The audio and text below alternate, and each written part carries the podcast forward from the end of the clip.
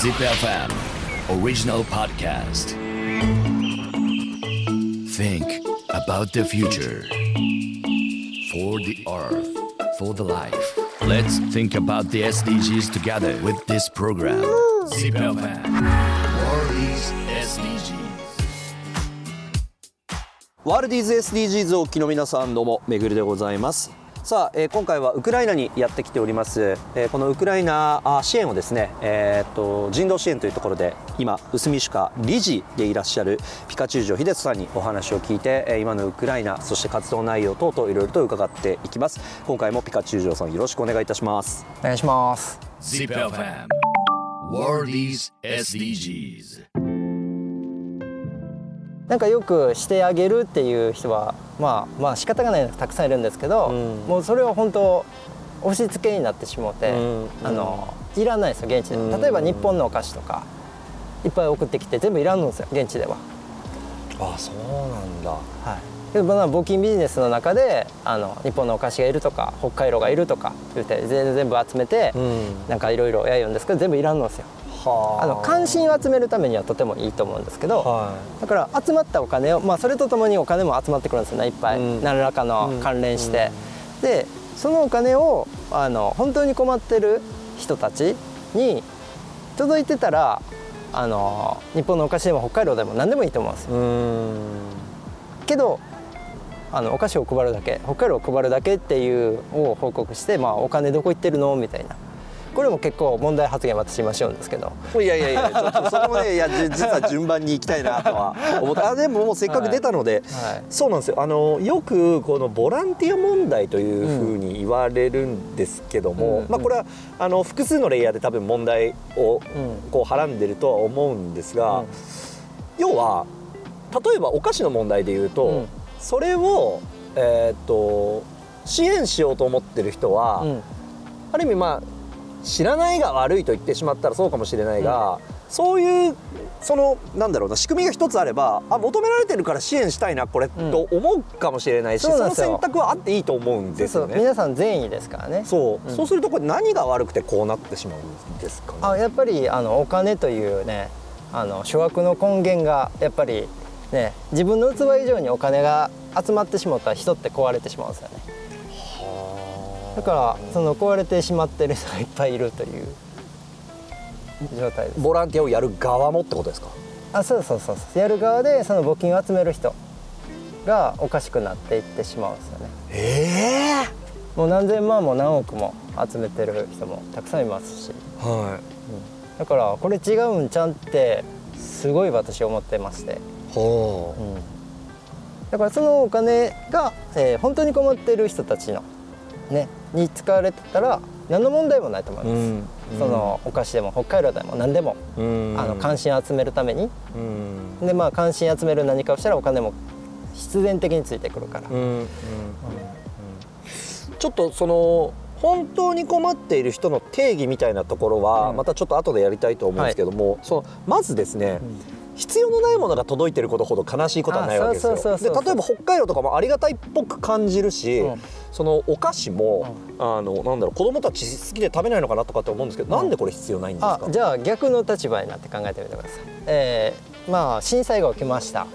じゃあ、えーうんどこにしようかな。インドからお菓子が送られてきます、はい。えー向こうからはすごく美味しいもんだってね体にもいいもんだって書いてるんですけどあの、はい。送られてくるんですけど、はいはい。まずあのインドの文字が書いてあってこれを食べようと思います？別に別に。美味しいんだよって言われてねそう別に。バクラバ大量に送られてきても甘すぎるぞこれみたいなのね。そうそう別美味しいけど。にそうそう地元にその国内に日本のお菓子はいっぱいあるんですよ。はい。お金割とねみんな知らないと思うんですけど結構親日なんですよ、うん。あの日本語の入った T シャツとか結構売ってるんですよね。そうそうそう。で、まあ、ちょっとほんのちょっとお金を出したらもう地元のお金お菓子が買えるのに、はい。こう大量にねよその国のお菓子が入ってきても食べないです。よで私インドは悪くないですよ。インドは悪くないですけどあのでも絶妙な表現です 僕だったら確かにインドのお菓子送られてきても個人的な感想ですよ。これ個人的な感想ですけど僕だったら確かにちょっと嬉しくないかもしれない。うんそうそう。そうあでけどやっぱりそのインドの方々は善意とともにあこれを食べてほしいあれを食べてほしいというねこの自分が何かをしたいというものを満たすんですね。そう、うん。善意はもちろん。でうん。届いた人もありがとうっていう感謝は絶対持つんですけどうん。じゃあその届いたものの行く末はという。うーんそれで捨てられてたらそんな悲しい話ないですそうそう私のとこ日本のお菓子結構回ってくるんですよ。あピカ日本人みたいなこれなんとかしてくれと思うそうそう。逆に。なんか履けないと届いたからぐらいのね。でも北海道とか本当ゴミというかあのもう在庫がね倉庫が埋まって邪魔ぐらいの勢い、えーこれ例えばあの東日本大震災が起きた時にも千羽鶴問題とかね、あまあまあ似てますよ。結構ありましたけどそうそこれ要は団体が本来であればそこはしっかりとこう現場を把握した上で何が必要で送るっていうことをやるべきだと思うんですけどこの仕組みの中では、うん。なんでそれできないんですか、ね、そうそう。今回は結局そのウクライナという、まあ、レベル4で人がなかなか入れないとその中で、まあ、個人の SNS じゃのなんじゃので、まあ、影響力を持った人が、まあ、発信力が強くなるわけなんですよね。うん。でそこでやっぱりあの募金ビジネスができてしまうんですよ。あ。れってやっぱそのなんでしょう手数料というか、まあ、動いた分で利益を上げるのはしょうがないと思います。だってボランティアじゃ永遠に続かないから、あそれは僕あのいろんないんですけど、うん。必要以上に儲かっちゃうってことですか？あそうそうそうそうそう。すごいですよ。そうなんだ、はあ。そうするとそういうことが一つ一つがさっきおっしゃったように選択を歪めていってしまうというか。そうですね。だからみんな思い込みが作られていくんですよ。だから日本に届いてる情報は、えーまあ、第3次第4次情報なんですよね。はにウクライナのあ話、はいはで、まあ、結局あの今はもう情報にあふ溢れる時代だから情報リテラシーを上げなければいけないですよね。そうですね。みんなそれぞれがそれぞれに、いうん。じゃあどうやってこれをするんだと、うん。えーまず第一情報一次情報をどうにかして掴もうよと、うん。自分が、まあ、特に、えーお金をそこに支払うとか、うん。えーまあ、自分の人生の、えーまあ、興味がそこにあるとか、うん。あるんだったらまず第一情報を掴もうようんということをお勧めしてます。うん。でじゃあ第一情報とは何かって言ったら、まあ、例えばウクライナで言ったら、まあ、現地にいる人とか、えーまあ、政府の発信も一応第一次情報ですね、はい。それとか、えーウクライナのメディアも一応第一次情報ですね、はい。けどこの第一次情報って言ってもまずここに罠があるんですよね。はい。例えば、えーウクライナのリンゴを食べます。はい。これを辛いという人がいます。甘いという人がいます、えーこれをリンゴが悪だという人がいます。正義だという人がいます。それぞれ違うんですよ。はい。じゃあどの第一次情報が大切なんだ？ってなる。んですうん。うん。じゃあおすすめしてるのはどうするかって言ったらその発信する人が人格者かであるかどうか。うん。うん。じゃあ人格者ってなんじゃそらと。うんじゃあどう見分けるんだと。うん。それは、えー利他の行動、うん。えー利己の行動っていうのがあると思うんですね、その利他の割合が強い大きい人が、えー人格者の可能性が高いんですようね、ん。でまたここで大きな罠があるんですよ。うん。でそのね詐欺師まで言うたらなんですけど思いました。利他っぽく振る舞うことは誰にでもできるあそうそうそう。でもうプロなんですよ。利他っぽく振る舞うことが、はいみんなここでハマっていくんですよね。はあ。でそういう人に限ってなんか上手に言うんあですよね。めちゃくちゃうまい。あのね人の感情をね揺さぶって。そうそう。で結局あの現場で第一線で活動しよう人はそういうの全く下手なんですよ。はほんで発信力もないし。あそうそう。もうなんならオペレーションのプロみたいな。そうそうそう。ね。そうそそじゃあじゃあどうやって見分けたらいいの、はい。じゃあその人の周りの人誰が一緒にやってるかを見てください、うんうん。でここでも罠があるんですよ。例えば、えーまあ、一概に全部がこうじゃないんですけど例えば、えー政治家さん、えー芸能人さんが一緒にくっついてる。あこれすごいでってすぐに思わないようにした方がいいですね。分かりやすいんですけどねねアイコンとしてはそうそうそうだからそういうねアイコンに、引っ、張られそう引っ張られないようにだからその人の周りに誰が一緒に活動してるかやっぱり人って類は友を呼ぶっていうからそうそうだ確かにうんど環境って大事ですねそうそうだからお金を自分で払うってなったらそこをちゃんと見分けられるかどうかそうなんですよでもうそこにはまっとる人はもう抜けれないですよ。もう宗教と一緒ですよね。なるほど。うん。あと特に最近はねやっぱそういうの見つけるのって基本みんな SNS だと思うんですけど、うんそうそうそう。するとあのエコーチェンバーって言って、あの同じその要は類の情報ばかりがこうエンハウスで自分のところに入ってきてでさもその世界が全てかっていう片方の世界しか見れなくなっていくんですよね。で人は思い込みがパッともう入ったらなかなかねで自分でさらにそこを信じてお金まで払ってしまったらもうそのそこから抜け出れないですよ、そうか。はい、特に年を取っていったらそうなんですよ。思い込みがね変えアップデートできないんですよ、うん、その知識が揺らいでしまうと果たして自分は何を信じていいのか分からなくそうそう自分が信じてやったことが間違ってるってなったら自分が傷つくんですよ。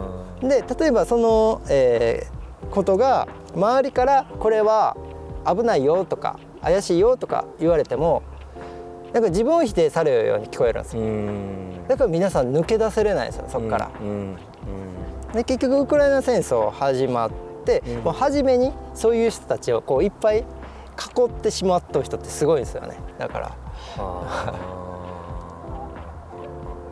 だからこれすごい問題やなと思いまして。いやいやいやいやいや人のあのホモ・サピエンスの特性を捉えてるなと思いました本当思い込みという。うまあこれも、まあ、さっき僕も言いましたけどボランティアでは永遠にやっぱこれはサステナブルで続かないので収益を上げることは僕は問題ないと思うけども、まあ、もしかするとそのお金の透明性ですね。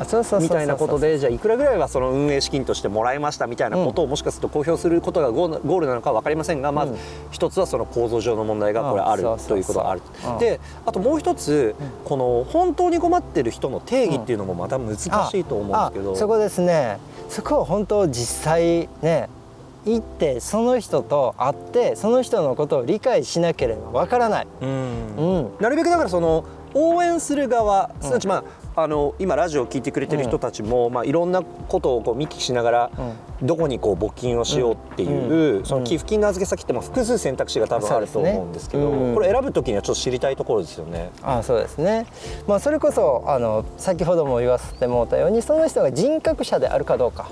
でまだその人格者は利他の行動をとっているかどうか、うん。じゃあその利他が本当の行動なのかそこはちゃんと見て。虚偽の利他ではないのそうそうそうそう。口ではすっぺらこっぺら言えるんですけどそれは行動を伴っているかどうか、うん、で、まあ、さらにその人の周りはどんな人がいるか、うん。信用できる本当に信頼できる人かどうか、うん。周りを見れば結構わかりますね。あとはどうですか？その周りを見ることとあと活動内容とか、うん。そういうもののそのアップデートっていうのはあそうですね。活動内容もやっぱり、まあ、戦時中だったら問題が変わるんですよね。だから本当ケースバイケースによって変わってしまうんで私が今これって言っても例えば1か月後変わっとうかもしれませんしうん。例えば電気問題もあの発電機が大方シェアされたからだいぶもうね電気問題はなくなってきてジェネレーター割と行き届いてるんですね結構来まして。で例えば、えーヘルソンでは、えー水が必要なんですよ。はで、まあ、場所によって違うんですよ。はあのヘルソン以外は別に水はねある。うんうん。あのある程度まあ、えー前線の方は水は足りてないんですけど、うん。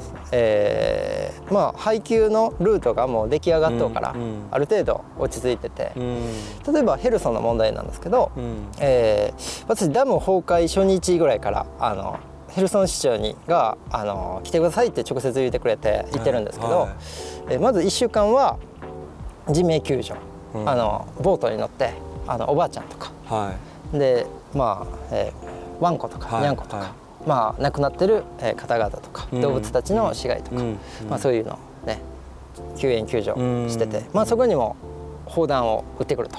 でそこにもいっぱい人が死んでいくと。いはっていう状況で、まあ、1週間、えー終わったと次に水が引くんですよね、い。はで水が引いた後何が起こるかって言ったら灌漑システムが崩壊してしまうとダムで今まで水を調整してたのに、えー水が行き届かなくなった場所がたくさん出まして。はでその場所に、えー初めはもうずっとあのペットボトルの水をもう大量にピストンをえー。毎日毎日やってたんですよね。で結局私はあの根本的な問題をあの自立やっぱ自立支援っていうのが絶対大事なんで、うん。自立支援的にやろうとずっと動いてるんですけど、じゃあ何をしたかと言いますと、えー水の浄水器のいいやつあの簡易的なやつは何の役にも立たんですよ。あそううんなんですか、簡易的なやつは全く役に立たずチャッチクすぐ壊れるとか。あのもうそもそも浄水できないみたいな、えー。でチャチいやつはね。そううん、そうそう。で、まあ、ある程度の、えー浄水器を、まあ、購入して、はい。えーそれを行政と連絡を取りながら各地に持っていくんですよね。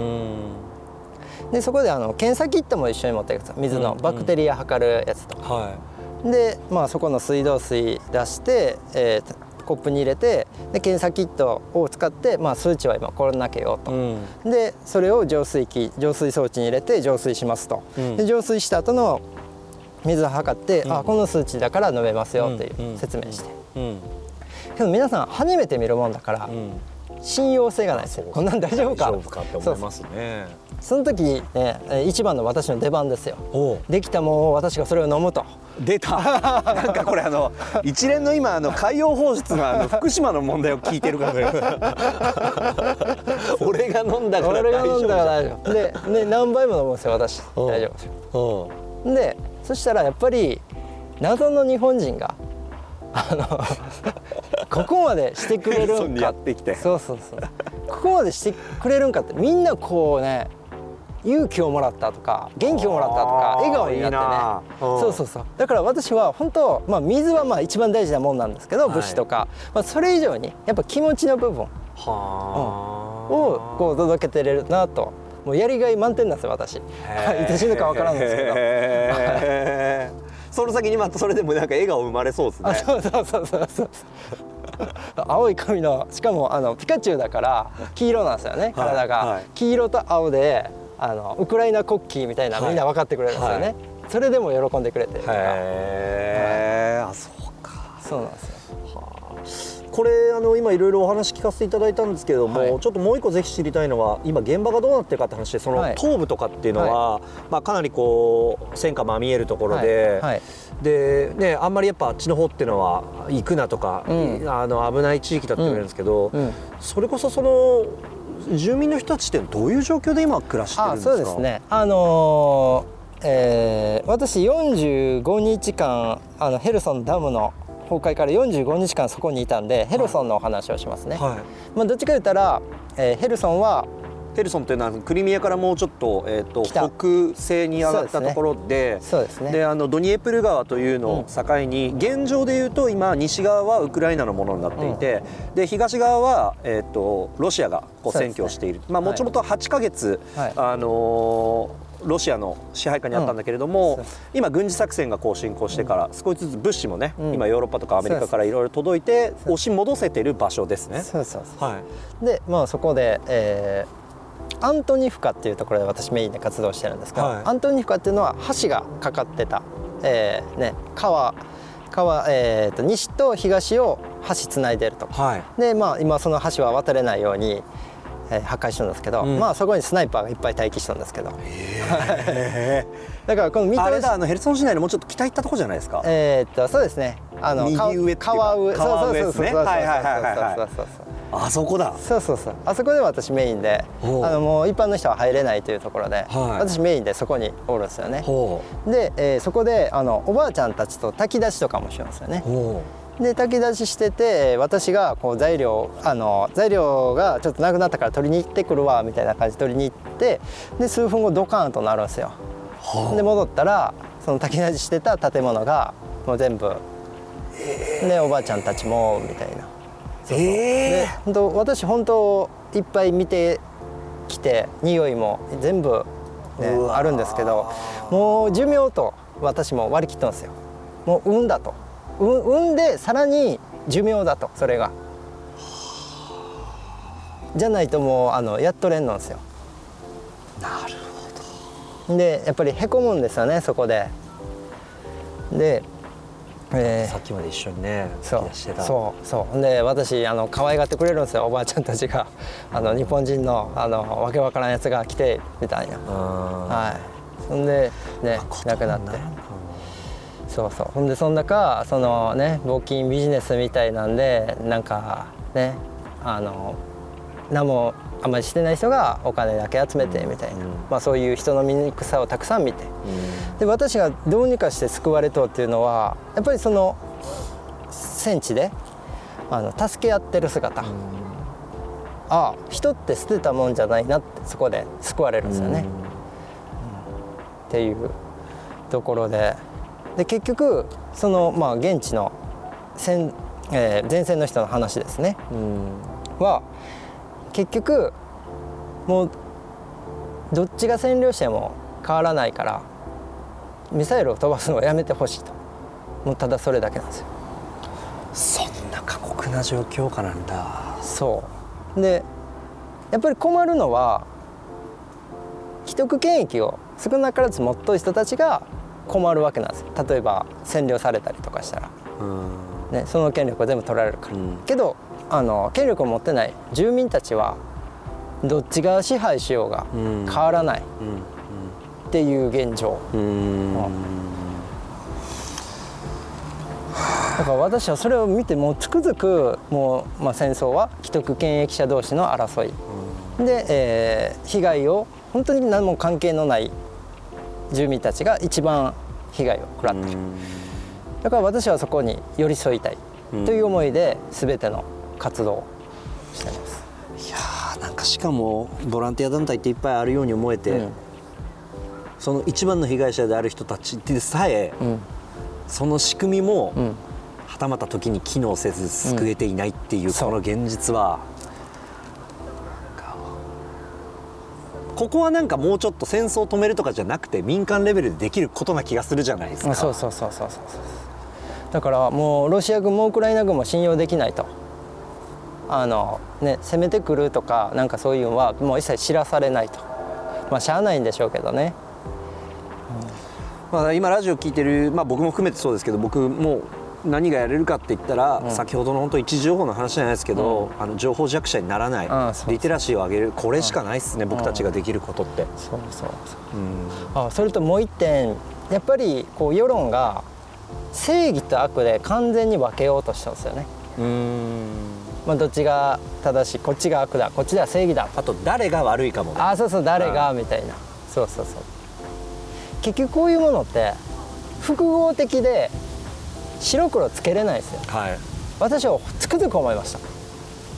それはなどう思ったかって言ったらやっぱりヘルソンにとか、まあ、他の地域でも、えーロシア色が強かったところはロシアという国とか、まあ、ロシアの中の人たちからやっぱり愛情も恩恵も受け取るわけなんです教育も。そうですねあの皆さんご存知ないかもしれないですけどあの結構ウクライナには実はあの結構っていう言い方は語弊があるかもしれないですけどある一定数ですね親ロシア派と呼ばれる人たちが住んでいてでそれこそもともとロシアから来てる人たちもいるわけですよ。移住して働いてると。そうするとあのウクライナって、まあ、歴史上ちょっとあんま説明しないですけど西部っていうのはどっちかっていうとハンガリーの方にこう支配をされていてで東部っていうのが要はソビエトの方にみたいな結構こうグラデーションがあるんで西と東でもちょっと感覚が違うわけです。で東の方はロシアより5県なんですね、ウクライナ5県じゃなくて、うんうんなのでこっちっていうのはもう少しなんかちょっとこう西側と色が違うというあかね。ねロシア寄りですよね、だいぶ、うんはい。で例えて言うなら、えー自分たちの我々のおじいちゃんおばあちゃんが、えー犯罪を犯しました、はい。えーそれはもうおじいちゃんおばあちゃん悪いよって言う、やったらあかんよ。とうん。けど見捨てないでしょ。あの大事にしてくれたおじいちゃん、おばあちゃんだそそう。その感覚があるんですよね。あのもちろん今回国際法を破ってもうもう絶対ダメだと。はい。なるんだけどそれは許されることではないです、ね、あそうそう。それは許されることじゃない、けどやっぱり今までね愛情も受けた人はいっぱいいて、うん。っていうところがあるんでねその白黒がつけづらい、うん。人の感情、うん。そこで白黒つけてしもうたら逆に人ってどうなるんだろうとも思いました、うん。うん。確かに。まだこれもさっきの話に続くかもしれないですけどそういった理解の中で、多分みんないろんなグラデーションがあるわけじゃないですかでだから何が悪で何が誰が悪いのかとかではなく、どういう状況にいて、うん。で何を思いながらこう生活してるのかっていう複数の情報を持ち合わせながら、その時にも合理的な解を探していくしかないですよね。うんそんなシンプルな話じゃないんだからこれは。